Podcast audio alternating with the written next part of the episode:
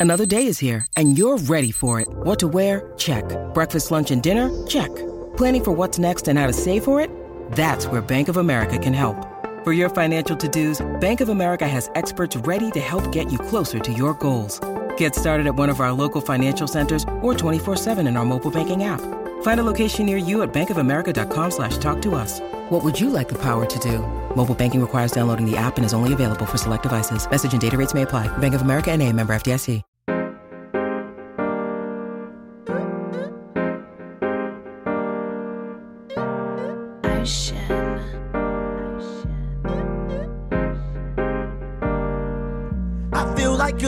A locomotive sipping, drinking Arizona. Mixtape just around the corner. Did a lot in California. Can't wait to drop this on you.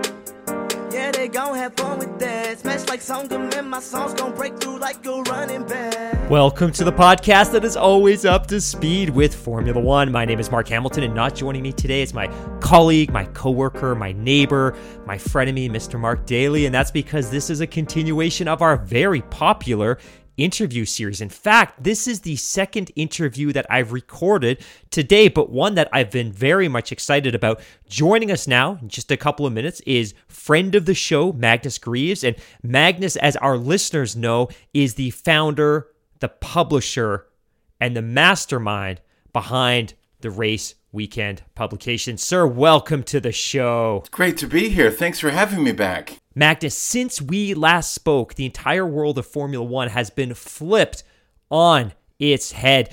When we last spoke, I was in the desert. I was in the United Arab Emirates getting ready for the season finale, which of course will go down in history, perhaps in infamy due to the outcome. Since then, we've kicked off the 2022 season. We're watching the new regulations in full force. But maybe as a refresher for our audience, maybe give them a bit of an introduction about you, about what you do, about Race Weekend, and how Race Weekend was conceptualized and ultimately brought to life. A lot of our listeners are familiar with you, but we've brought on a ton of new listeners since then, and it might be a good refresher for our existing listeners and a good intro for our new listeners. Absolutely. So I'm the co-founder and the publisher and the editor in chief of Ra- Race Weekend magazine. I wear a lot of different hats there.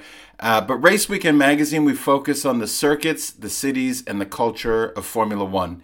So other guys are much smarter when it comes to technology and news and analyzing who won the race.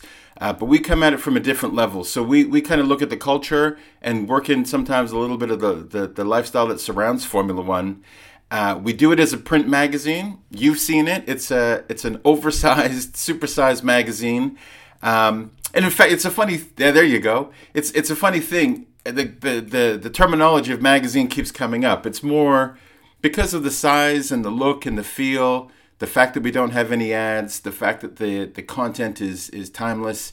Um, you know, it's it's like a coffee table magazine if there is such a thing. So it, with with each issue that we publish, we take on a big theme. Uh, so we took on Jet Set Formula One, which is analyzing uh, all the different destinations and, and host cities for Grand Prix. Uh, we had uh, Formula One in the 1970s, and then now the next one coming out is Formula One in the USA. So we take a big topic, we come at it from different angles, and, and each theme, each uh, issue is, is focused on a big theme. Magnus, you've had the opportunity to live and work in the UK, and they have a very different magazine newspaper culture. And if you look at British magazines, particularly automotive magazines, they're big, they're glossy, they're large format, they're more collectible. How much inspiration did you take from the magazines that you would have consumed and seen when you lived in the UK? Well, I, I think we took inspiration from a lot of different areas, but in terms of the physical magazine, absolutely. So I lived, I grew up in Vancouver, but I lived in London uh, from when I was 19 till I was in my mid 30s. So that's when I you know was engaging with a lot of different types of magazines. And you know the the more the world becomes digital uh, the more i think people are appreciating a really well crafted physical analog experience.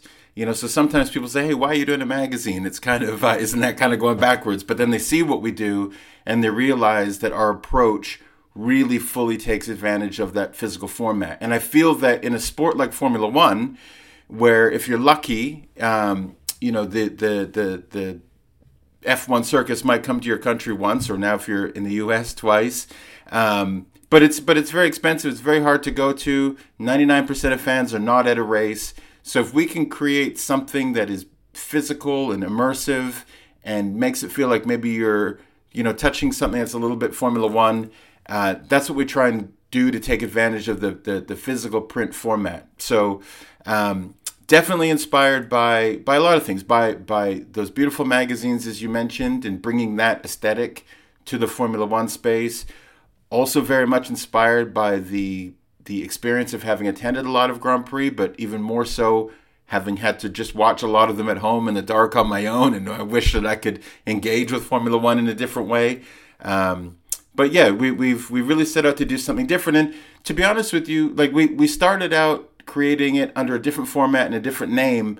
But during the lockdown, I think is when the biggest inspiration hit us, and we realized that actually everybody uh, all Formula One fans were at home, and and that kind of just made us look at things a little bit a little bit differently. And that's when we sort of changed the editorial, changed the format, changed the branding, uh, and and made it an even bigger, better product to send to somebody at home. So when they receive it, you know, it's a bit more of uh, of an experience. So try to take something positive out of being stuck at home for me, race weekend is very much a collectible. It's something that I want to keep. It's not something that I'm looking to dispose of like you might with the traditional flimsy magazine that you pick up at the checkout stand at your local supermarket. Was that something that you had in mind when you were engineering that which was the life cycle, the lifespan of this publication should be and could be much greater than a typical magazine that you pick up that's full of ads from the supermarket. Definitely. You know, I, I had a more traditional magazine business previously. I mean, I started my business in the finance and trading world, and then I got into the magazine world.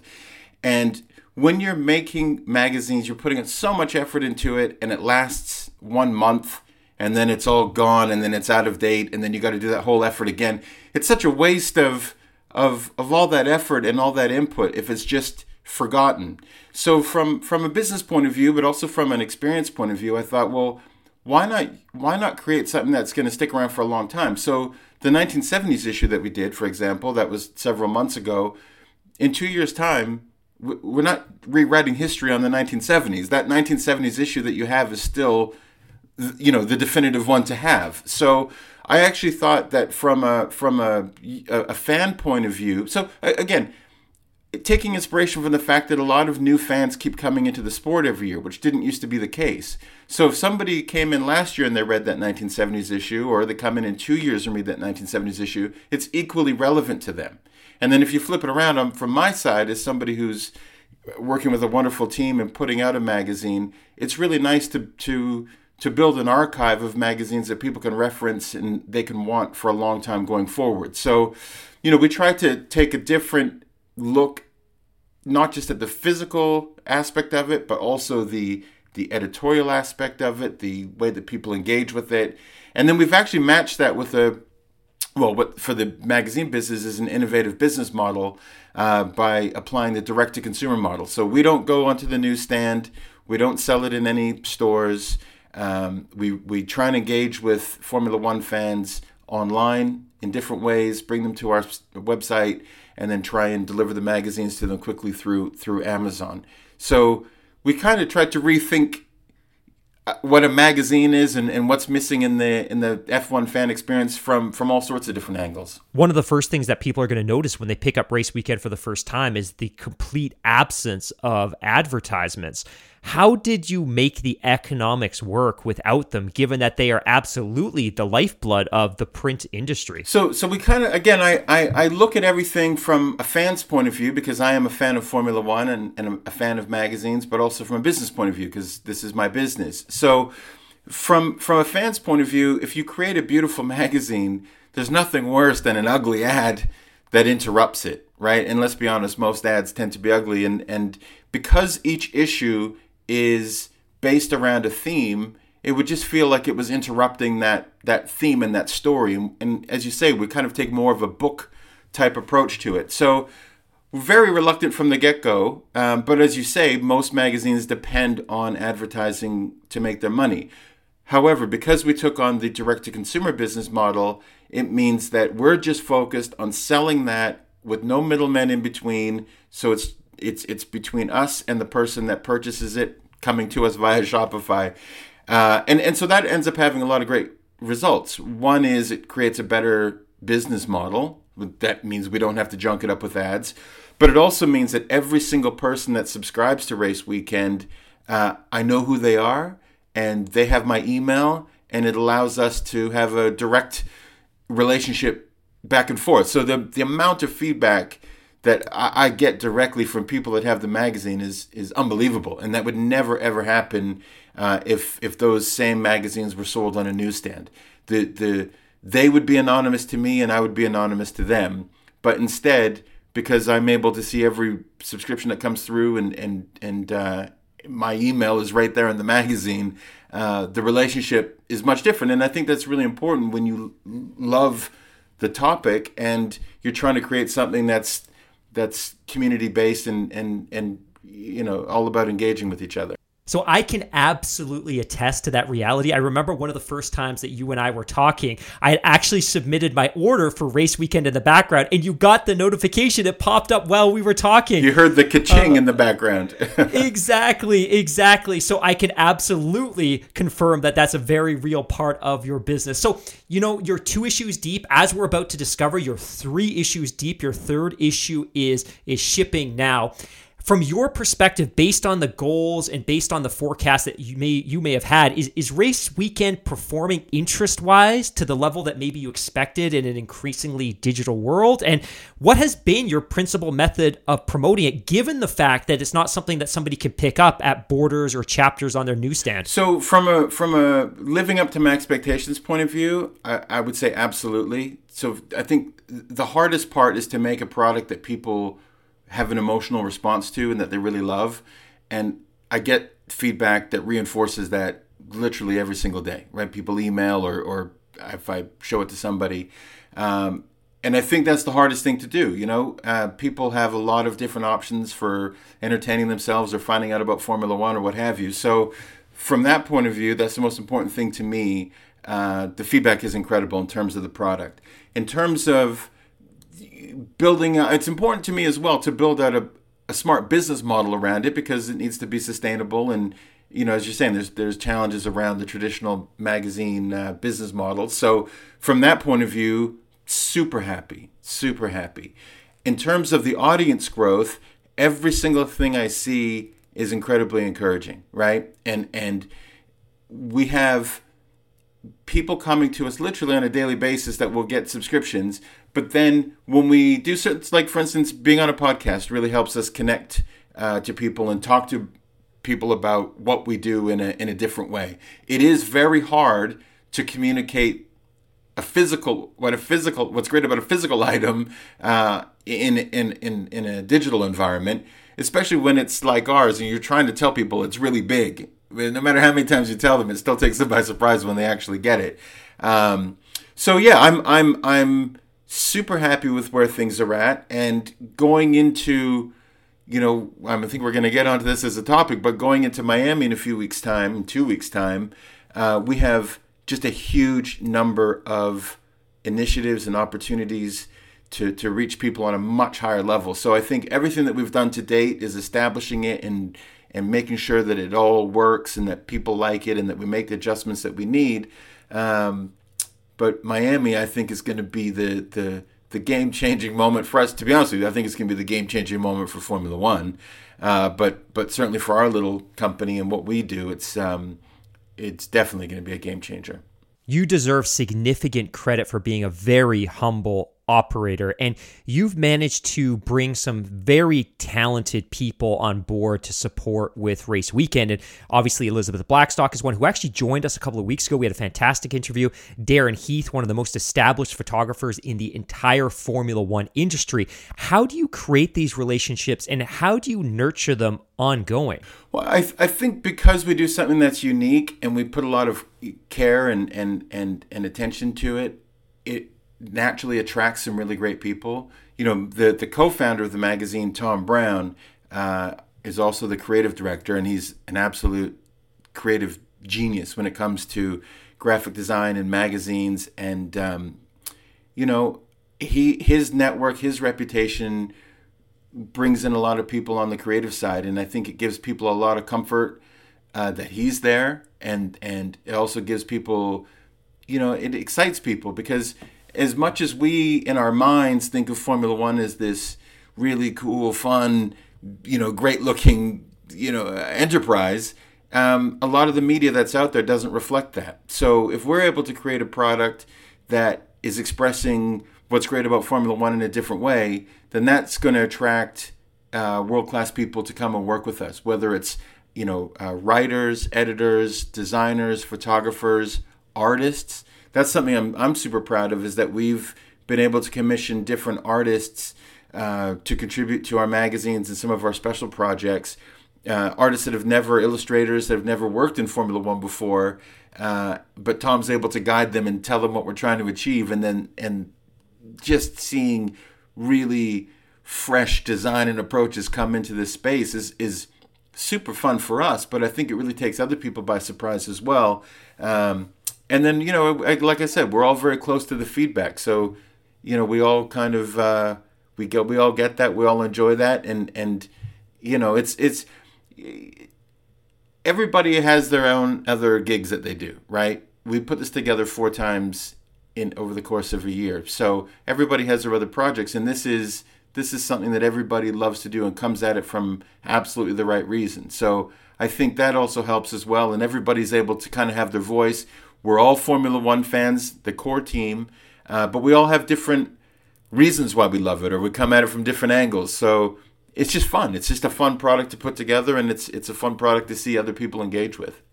As an aspiring F1 photographer, there's no better feeling than getting your print back, getting it framed, physically holding it in your hand as something something tangible that you created.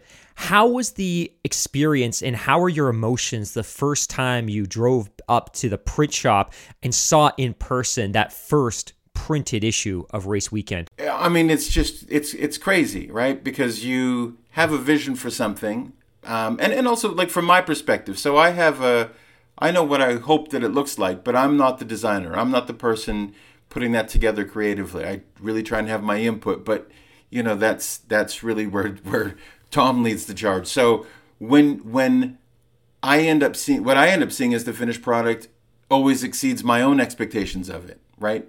because when you're not the one that is able to actually build it, uh, when when you see something at the end that's been put through the hands of somebody who just absolutely knows what they're doing, then it, it it's uh, it's just super exciting and it's super satisfying. But then there's always that moment you're very nervous because I think I'm predisposed to liking it because it's my my business and it was my idea to go down that particular theme but it's always it's always that first moment when uh, somebody else looks at it and and and gives you the feedback. And you know, I, uh, the 1970s issue is an interesting one. So uh, on the back of that issue, somebody reached out to me um, who is actually uh, he races uh, vintage Formula One cars, and uh, the the era is of the 1970s. So this this this guy, this is when he was really uh, you know deeply into Formula One, and and he saw the 1970s issue and he reached out to me to introduce himself because he said that that it was so good and it was so on point and and that we really got it right. So we wanted to sort of meet the people that were behind it and. Look, I, I was born in the 1970s, so I wasn't watching Formula One back then. So to get that type of feedback from somebody with much greater knowledge than I do was was extremely satisfying.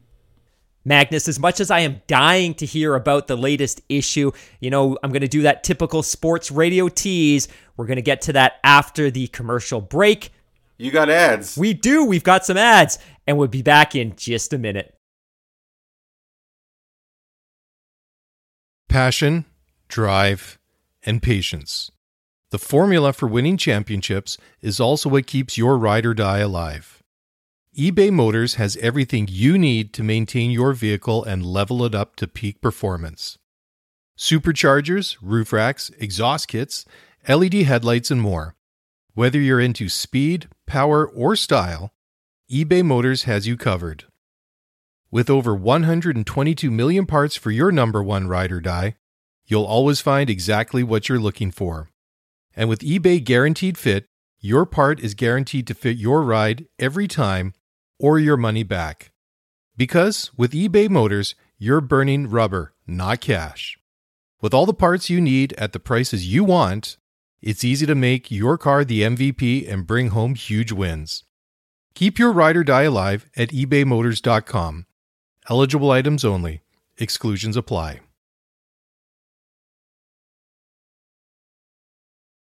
When you need mealtime inspiration, it's worth shopping Kroger, where you'll find over 30,000 mouthwatering choices that excite your inner foodie. And no matter what tasty choice you make, you'll enjoy our everyday low prices, plus extra ways to save, like digital coupons worth over $600 each week. You can also save up to $1 off per gallon at the pump with fuel points. More savings and more inspiring flavors make shopping Kroger worth it every time. Kroger, fresh for everyone. Fuel restrictions apply.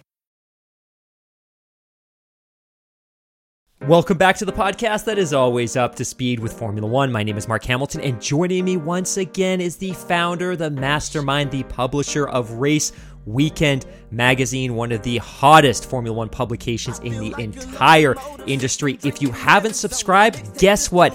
Now is your chance. We are going to be releasing an exclusive coupon code that will enable you to save up to 10% on your subscription. Expect to see that in our Twitter feed soon. That said, though, Magnus, we're here to hear about the latest issue. You've dropped a couple of issues already. Issue number three is on its way. I believe, I believe it's going to be an exclusive release at the Miami Grand Prix, followed by hitting mailboxes everywhere soon. Well, I have to say that this is the issue that I'm most excited about because not only is it a, an interesting theme, but it's coming at a really interesting time. So, this issue is Formula One in the USA. So we look at the really long relationship of Formula One and the United States of America, whether that's hosting Grand Prix, whether that's American drivers, American companies that are sponsors. Uh, and what's what's interesting about it is that there's all this talk about you know Austin and then oh you know Miami came on board and then Las Vegas. There's been in total now 11 different cities and circuits that have hosted a Formula One Grand Prix. And so we really dive into that story, and it goes back, like I said, it goes back decades. To to introduce that story right now is interesting on two levels. One, so many of the new fans have come to the sport from Drive to Survive. So, you know, they're they're newer, they're they're gaining all this new knowledge, but their in-depth knowledge already is just sort of, you know, maybe 3 seasons old and and so they're kind of getting caught up to speed. So I think when American fans in particular realize that there's this deep, rich history of Formula One in the United States, I think that's going to be super interesting to them. We're actually bringing the issue out at the Miami Grand Prix. So as I keep saying, I really feel like Miami is going to be a game changer. The the amounts of people there, the way that they're going about it, all the stuff that's going around in the city, um, just creates an opportunity to to bring out a themed issue when that theme is at its most relevant, right? Formula One will actually physically be in the USA and, and we'll be bringing out the story. We also had a, a, a, a first for us, which is um, we have Daniel Ricciardo on the cover of the issue. Uh, and we chose Daniel Ricciardo because he seems to be the sort of adopted uh, American driver. I think I think he seems to be so unbelievably popular in the United States, probably on the off of you know what happened in Drive to Survive, and um, so we've got a really great picture of him uh, from last year's Austin Grand Prix, and we were very very fortunate because he agreed to sit uh, to an exclusive interview with us. Where we didn't really talk about racing, we talked about the United States and why he loves it so much, uh, and and and when he started to sort of fall in love with the country as a kid, his first experiences there, and um, and what it's like. I mean, he has a house there, you know. So so it was really nice to have that type of conversation with him, uh, and we've we use that to sort of inspire. You know how we put the issue together, the different things that we looked at. Some of the quotes from that interview will sort of introduce each of the sections of the magazine, um, and then we'll we'll release you know more of that interview uh, in different ways. But yeah, it's just it's just a it's just a really great story. And you know, again, I go into these knowing something about it, knowing it's a story to be told, but then, you know, when other people like Elizabeth get their hands on it and dig deep into it, uh, I end up learning so much myself. And so you know, if, if I'm learning in that process, it just makes me more excited to give that issue to to other people. So, first of all, Magnus, congratulations on landing that fantastic Daniel Ricciardo interview. I can't think of anybody that would have fit this issue in your publication better than Daniel, especially since he he resonates so well with the US consumer market. So I got to ask you obviously, every issue so far has had a personality, it's had a flavor. You talk about the fact that you've got some great contributors in Elizabeth and Tom and Darren, amongst many others. Who had their fingerprints all over this issue? So Tom, Tom always leads the design charge. Um, Tom Brown, uh, Elizabeth wrote two two great features. So one was the breakdown of all of the cities and circuits that have hosted a U.S. Grand Prix over the years and what we, we look at, you know, well, ultimately why they all failed, except for Austin. Um, but but it's in, you know, you can't just look at I, uh, Austin in isolation, right? When you look at it in the context of all the races that preceded it, you see why Austin was successful, and then why Miami is poised to be ultra successful. Uh, so anyway, so she did an amazing job with that. Uh, we were able to dip into some amazing photo archives to, to, to paint a visual picture around that. We have um, also a portfolio of, of images around different Formula uh, American drivers that have participated in Formula One, different brands that have uh, that have been sponsors, and there's some some great old brands. But then the the the feature that that I really love in this issue is taking a look at Haas, you know, as an American team, and and why American fans have been so reluctant to embrace, you know, Haas as a as an American team.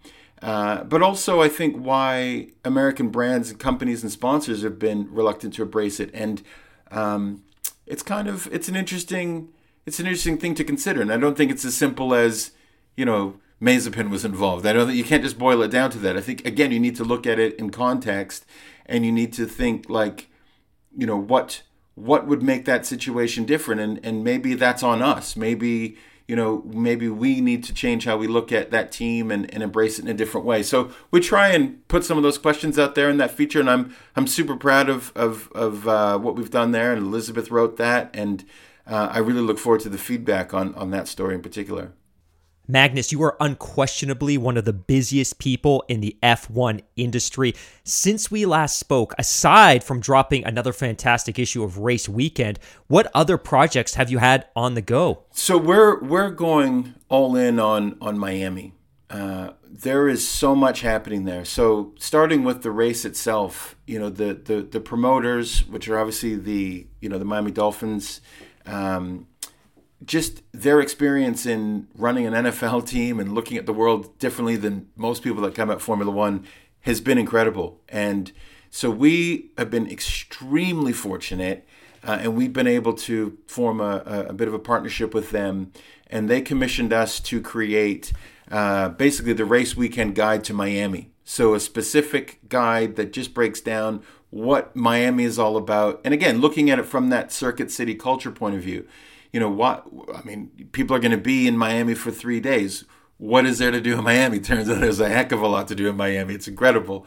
But also but where where that that great lifestyle of that city intersects with with you know motorsport the the automotive culture there you know why is this? Why was miami selected to be a a grand prix destination you know? And and it's more than just being a business opportunity. You know the ceo of of of the race is a huge Formula One fan, and you go there and you see not just a vision of what they're creating uh, at the at the circuit, but this is the I mean it blew me away. So we I spent about ten days there when we were running around and photographing everything.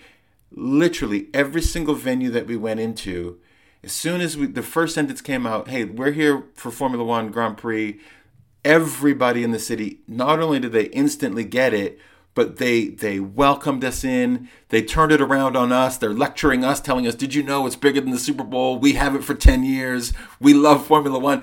I, I have never in my life experienced that type of reception, awareness, enthusiasm around a Grand Prix uh, coming to town, and so you know that that was amazing to see.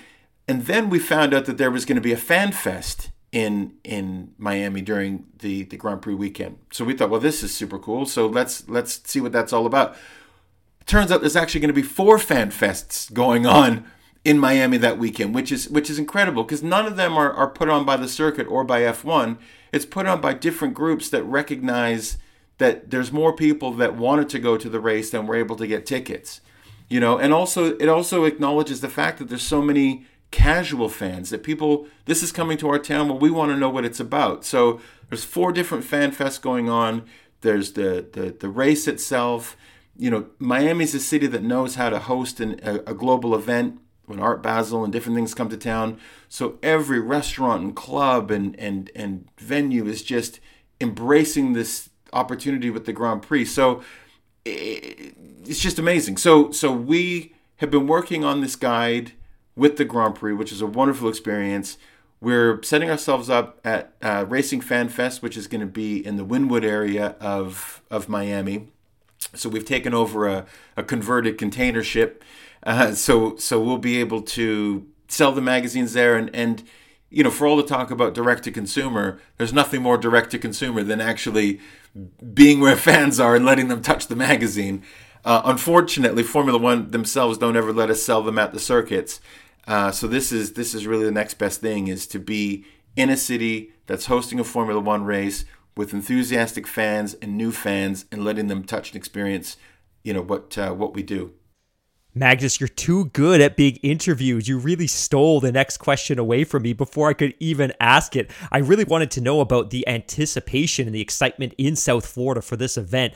That said, my assumption has always been that this was really an event to draw people into South Florida as opposed to appeal to the people that live there. Is it a bit of both? What's your perspective on who it is that's going to be attending the fan fests and the race? I, I think what's what makes this special is that there's such a again i think this is part of the netflix effect is that everybody has some level of awareness about formula one right?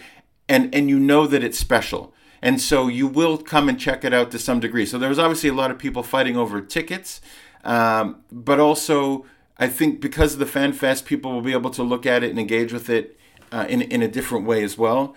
Miami is so well positioned to appeal to people coming from all throughout North America, from South America, from Europe. Nobody ever is going to complain about taking a flight to Miami. Uh, so many amazing sort of lifestyle options and stuff. So, yeah, the the the the international audience that's coming, and also, you know, this is you know coming out of uh, you know the hopefully the worst part of the pandemic when all the travel was shut down. I think a lot of people are are have been waiting uh, to go to a destination like Miami for a reason like Formula One. Uh, so yeah, no, I, I honestly I've never seen anything like it, and I feel as though it's going to set a new standard in terms of. I mean, they're doing a lot of super cool stuff at the stadium, at the at the the, the circuit itself. There's no doubt about it. But to me, what makes a Grand Prix special, and this is something that we talk about a lot in our you know jet set issue when we analyze all the different destinations, is that interplay between the circuit and the city, right? There's nothing more disappointing than when you go to a race and you leave the circuit and then the atmosphere is gone, right? There's nothing worse than, I mean, sometimes the city is just fun enough anyway and, and you know, you're going to have a good night out. But, but when you put so much into it, there's nothing better than seeing the sponsors and the teams and different people doing F1 themed events and activations around town during the day, at night so that your whole weekend becomes taken over by Formula One. And I think Miami is going to do that on a whole other level. You know, I think Montreal does that extremely well, but I think I think Miami sort of put some different thought into it, and um, I think a lot of other circuits and, and Grand Prix will have to uh, do a little bit of uh, self reflection and and and uh, and make some improvements to their to their overall experience. So Miami kicks off in just a couple of weeks. They've got a 10 year contract. It looks like that event's going to be a success. Since you and I last spoke, and you've been hinting to me for a long time that this was in the cards, no pun intended, Las Vegas is going to kick off next year. They've got a 10 year agreement, reportedly worth north of 50 to 100 million dollars a year to host that race. Now, you are close to the fan side of the sport, but you also have your finger on the pulse of F1 as a business. based on your proximity to Formula One in that sense, do you believe that it's peaked in the US or do you believe that there might still be growth left there? Aside from more races, how more can F1 capitalize on Oh, the interest? I, I think I think it's honestly I think there's just so much more to do because I think th- you have to look at the way that North American fans experience the sport, right? And they experience it on on so many different levels. I mean, yes, it's great that there's races coming uh, to to to the country and, and people can go and see it live, but haven't even scratched the surface in terms of the content that is created around the racing. You and I are both basketball fans. For every one hour I watch of the NBA, I consume at least four to five hours of other types of, of, of NBA content that isn't the game itself. And so we're really at an early stage when it comes to that. You know, there's a lot of amazing independent content creators, whether it's you know yourself, you know, creating a podcast with Mark, uh, so many other people. But now what I'm seeing is this this rush of all of the big general sports, you know, outlets, uh, whether it's the Ringer. It's a land grab. It's a land grab. You have the Ringer, you have Sports Illustrated, you got Barstool, and to see them embrace it is amazing. And again, people are just at the very beginning of this, right? And so you've got all these charismatic and, and high performing young drivers. You know what I mean? It's not like oh those guys are all about to retire out and then we'll you know will the next crop be good? No, we're the, the sport is full of great young drivers. Even those guys, they're just now adopting to you know what it means to be a global sports star or a sports star in the United States. Again, I look at the NBA; those guys are so savvy; they know how to engage uh, with with with their fan base. I think the Formula One athletes are just at the beginning stage of that. You know, I think I think that the the contract, that the televised contract, television contract in the U.S. is up for grabs. Uh, whoever gets it next is going to do a, a, whole lot more with it. So so that's going to bring people along as well. I think that they're probably going to slightly refresh the the storyline approach of the Netflix series, um, which which is which is important because I think I think Netflix has done an amazing job bringing people into the sport, but now all those people that are in the sport are a lot more knowledgeable. So I think that it offers the opportunity to go deeper into, you know, the the the, the storylines or behind the scenes, and that'll just get people more and more interested in it. They'll learn more about it. Uh, I know I've spoken to people. There's numerous different Formula One related shows uh, that are in development uh, at the moment. So we're going to get these different perspectives, and whether that's, you know, something like talking about the origins of F1 in a dramatized way, uh, or or maybe it's another reality type show. Again, there's just so much happening there. I, I feel like uh, Formula One as a sport is, is is behind the times when it comes to the merchandising of the sport. I mean, first of all, you can't you can't walk into a store anywhere and get it. Um, I mean, I know a place in Miami, but you know, actually, I was going to tell you about this. I, I did see uh, a concession of one of the department stores in downtown Vancouver now has some some some items, but you know, again, this is this is this is early stage stuff. So no, I feel like there's so much more. I feel like people are just learning about it. Formula One is a sport where the more you know, the more you can know, the more you want to know, the deeper you get involved. So I think, um, no, I think we're at the very beginning, which is which is exciting. You are a huge advocate for community generated and independent F1 content. Why are independent content producers so important to the F1 community as a whole? Oh, I think it's I think it's I think that's the unsung heroes of this sport. You know, when when you know, this isn't just a new phenomenon. You know, these independent content creators are the ones that have sort of were keeping flying the flag and keeping the sport going and getting people into it before Netflix came and got all the credit for it, right? And and then a lot of new content creators came on the back of, of Formula One and brought new, fresh voices. I think it's so important for so many different reasons. Like I said, I think Formula One and the broadcasters are a little bit lazy with with the content that they do to sort of provide more context. I think that that also the different faces and voices of these creators that have come in, you know, really opens it up to the new diversity of of the sport of the audience, which is which is which is amazing. I think that the the new content creators take advantage in a more natural way of all of the different platforms, whether it's, you know, TikTok, Twitch, uh, podcasts, you name it. Um, no, I think I think I think that is a huge, huge part of why it's growing so much in the United States. I think that Netflix was great to sort of light that spark, but Formula One, a lot of the media that they have already presumes a certain amount of knowledge or experience with the sport.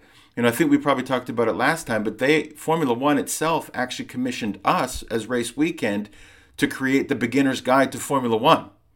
And the whole goal behind that, which is something that we pitched to them, was we said, you know, this new Netflix fan, there's no sort of definitive starting place for them to learn about the sport in an easy, comfortable way. Uh, so they commissioned us to create that guide, and and you know the response we got to that was fantastic. So again, I think I think people that are new to the sport also know what other people that are new to the sport want to see, right? And also, I think there's a lot more entrepreneurship, a lot more experimentation. So I mean, as you know, because we tried to do something together in Miami, but at the Fan Fest, we're taking over this container. Half of the container is going to be, uh, you know, for, for merchandise. We're trying to sell the magazine, but the other half, you know, we're trying to to do different types of content coming out of there. So we have uh, Ash, who's going to do her live streaming on Twitch. Uh, during during the race, which is going to be really great. She usually does that at home and does an amazing job. But now, not only will people around the world be able to follow what she's doing, but people right there will see that she's got her headset on and her computer and she's she's live streaming it and you know um, TikTok uh, F1 Tony from TikTok will, will will be there doing some live streaming and stuff as well, some TikTok live. So again, these these creators are more inclined to go out and engage with their audience in different ways and just experiment. So uh, that's super great for the fan. But now what we're seeing is some of the more uh, some some of the more forward-thinking teams and sponsors and, and circuits are reaching out to these content creators and saying, "Hey, let's partner up. Let's do something together." So I think Formula One is the most top-down organization I've ever seen in my life. You know, and and it's it's not typically been a hospitable environment for entrepreneurs. I know that well for for the past seven years. But but I think a lot of people are just taking it upon themselves to to to create things, and now I can see that that's having an influence. Maybe not necessarily on you know F1 HQ, but certainly on some of the teams. The other thing which is really interesting to me from the business side is with three races now in the United States, plus Montreal up north, and then further south in, in Mexico City, and the huge number of casual fans and newer fans, there is now enough of a market and an audience just within North America to have a really successful business because there's a big enough of an audience. Just three years ago, when I was traveling around, four years ago, traveling around with Formula One, and I'd show up at a European race, and people kind of look at me funny because, like, what do I have to offer? I'm, I'm based in North America. That's completely flipped around, and now people are looking at as a huge strategic advantage that we're based out here and that we're immersed in this, you know, F1 North American F1 community. So listen, it's it. With threats to our nation waiting around every corner, adaptability is more important than ever. When conditions change without notice, quick strategic thinking is crucial, and with obstacles consistently impending, determination is essential in overcoming them. It's this willingness, decisiveness, and resilience that sets Marines apart. With our fighting spirit, we don't just fight battles, we win them. Marines are the constant our nation counts on to fight the unknown. And through adaptable problem solving, we do just that. Learn more at marines.com. It's, it's, it's flipped around. It's super exciting. Magnus, your enthusiasm, your excitement, and your optimism for the future of the sport, especially in North America, is, is infectious. And I get so excited just having these conversations with you. So, all of that aside, it's incredibly exciting that the magazine is doing well. I want to ask you a couple of questions before we sign off, mostly about your thoughts on the championship so far. And I should ask, do you even have time to focus on the championship with all the business and all the travel? Have you even been able to watch any of the races so far? This is why I do it is to watch is to watch the races. I I love I this is why I love I love it. I love watching every race. I love watching as much of it as I can, and I love the way that this season has started. And it, you know I people ask me who, who are you cheering for, and I have the most boring answer. I, I literally I just want to see an amazing race, and I want I want there to be you know, I want there to be jeopardy. I want there to be, uh, you know, surprise winners and surprise finishers. But like when I when I saw, you know, Albon's strategy and him getting a point, like that was amazing to me. When I see Ferrari winning races again, it's like, yes, that's how it should be. You know, I I think um, I hate hearing these commentators talking about. Some of them talk like it's already over. I think it's ridiculous. I think we're in for we're in for an amazing season you know, I think that there's there's enough movement around there, and seeing some of the you know new people doing well and the new teams doing well in the midfield. Uh, I I I love it. I'm absolutely loving the season so far. What's been the biggest surprise for you so far, based on where you thought the season would have been? You know, I think that seeing a team like Alpha do well is a is like a really pleasant surprise. I get such a kick out of that, honestly. Um, I think seeing Red Bull have its its its problems, um, you know, that's uh, that that that's not great. But that it, it does come as a bit of a surprise. But again, we're just a few races into it, so I think a lot of these things can get worked out. But um, maybe my favorite surprise is uh, Kevin Magnussen coming back.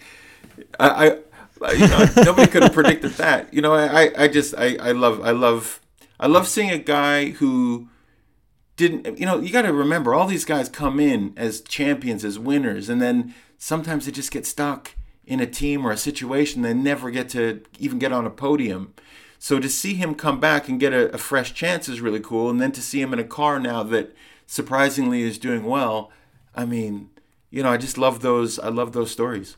Are you brave enough to make some early predictions for the constructors title and the world drivers championship? I'm terrible on that side of things but uh, listen, I, I'll say this is that I think it's great that Ferrari's off to a hot start, but I think you, you know you've been watching the sport long enough. Things can change very very quickly, and uh, yeah, I, I no no no bold predictions though. I'm sorry. All right, fair enough. Now I am going to ask you a question, and I am going to hold you to an answer. For those of you that don't know, obviously Magnus and I get along when we're behind the microphone, but when we're not behind the microphone, we butt heads a little bit. And that's because Magnus is a diehard Philadelphia 76ers fan. I am a diehard Toronto Raptors fan, and they keep running into each other in the playoffs. Now, it looks like the 76ers will have the better of the Toronto Raptors this year, but my friend, how far do you think your treasured 76ers can go in the playoffs this year? Well, I, I would be very realistic about this. You know, you and I talked about this. I actually thought this season, this series was going to be a lot more of a challenge. I thought I thought it was going to come down to coaching. I thought Nick Nurse was going to coach circles around Doc Rivers. Um, but uh, he's risen to the occasion, and so has Embiid, so has Tyrese Maxey. So we're, we're, we're looking amazing. I think I think also if if James Harden knows his place, you know, that he's not who he once was, but he can contribute in a great way if he doesn't try and force it, but delivers on what he needs to. I actually genuinely feel like this is what's amazing about about the NBA season this year is that there's no clear favorite. Like every day, it looks like somebody different's going to be, you know, at the top there. So, I mean, there's literally, I think, four different teams that have a, a, a legit shot at winning. So, um, you know, I think I think our Sixers are are are, are are looking pretty good, and and the confidence that uh, that Embiid is displaying is is is amazing to watch. Magnus, I couldn't agree with you more on that one. I've never known the NBA playoffs, and I've been watching the NBA for 30 years now. I've never known the NBA playoffs to be so wide open. And in essence, it's really what Formula One wants. It wants that level of competitive parity and that amount of unpredictability in its own championship. Magnus, I have dragged this podcast way off course. I want to thank you so much for joining us. I want to thank you for everything that you do for the community, and I want to thank you for producing a fantastic publication like Race Weekend. Now, I want to throw it over to you. How can people subscribe to the magazine? How can they follow you? And how can they get updates on all the great stuff that you're doing? So, so as I mentioned before, all of uh, all of our subscription sales happen at our website, so theraceweekend.com, and obviously we spell it funny with the WKND. Um, on social media, you know, we, we're we're on Instagram at at the Race Weekend. Uh, but I think the, the the most exciting thing at the moment is the fact that we're going to be at this fan fest in Wynwood in Miami uh, during the, the Miami Grand Prix. So I personally, I'll be there the whole time. I'm so looking forward to meeting people that are have already subscribed to form uh, to to Race Weekend, uh, and the new people that we can introduce it to. Um, so yeah, come come for now. Come to the website, and you'll get the the the new F1 in the USA issue is leaving the printers in the next couple of days, so we'll be shipping that one out with the with the first two issues, and uh, yeah, it's a it's a pretty exciting time for us. My friend, that's amazing. We wish you nothing but the best in Miami, and I hope the third issue is a smash success for you. No, th- thank you. What you guys do is amazing, and, and I really appreciate the opportunity to come and, and talk to you about uh, about race weekend. So thanks. For everybody listening at home, thank you once again for tuning in to the Skid Area F1 podcast. Once again, my name is Mark Hamilton. We cannot thank you enough for all of the support. As you know, we are an independent podcast. We grind every day because we want to produce the kind of F1 content that we would want to listen to ourselves. Now, I'll ask everyone at home a big favor. If you have the opportunity, if you can go to Spotify, if you can go to Apple Music, if you can give us a review, a rating, it means the world to both Mark Daly and myself. As promised, we're going to throw something up into our Twitter feed in the coming days, and we'll also mention it on subsequent podcasts, but we'll make sure that you're aware of the podcast coupon code that will help you see some real great savings on your upcoming subscription, hopefully, fingers crossed, to Magnus Greaves Race Weekend publication. Once again, this is Mark Hamilton signing off. Thanks for listening. Bye bye. I feel like a locomotive sipping, drinking Arizona. Mixtape just around the corner. Did a lot in California. Can't wait to drop this on you. Yeah, they gon' have fun with that. Smash like Songam and my songs gon' break through like a running back.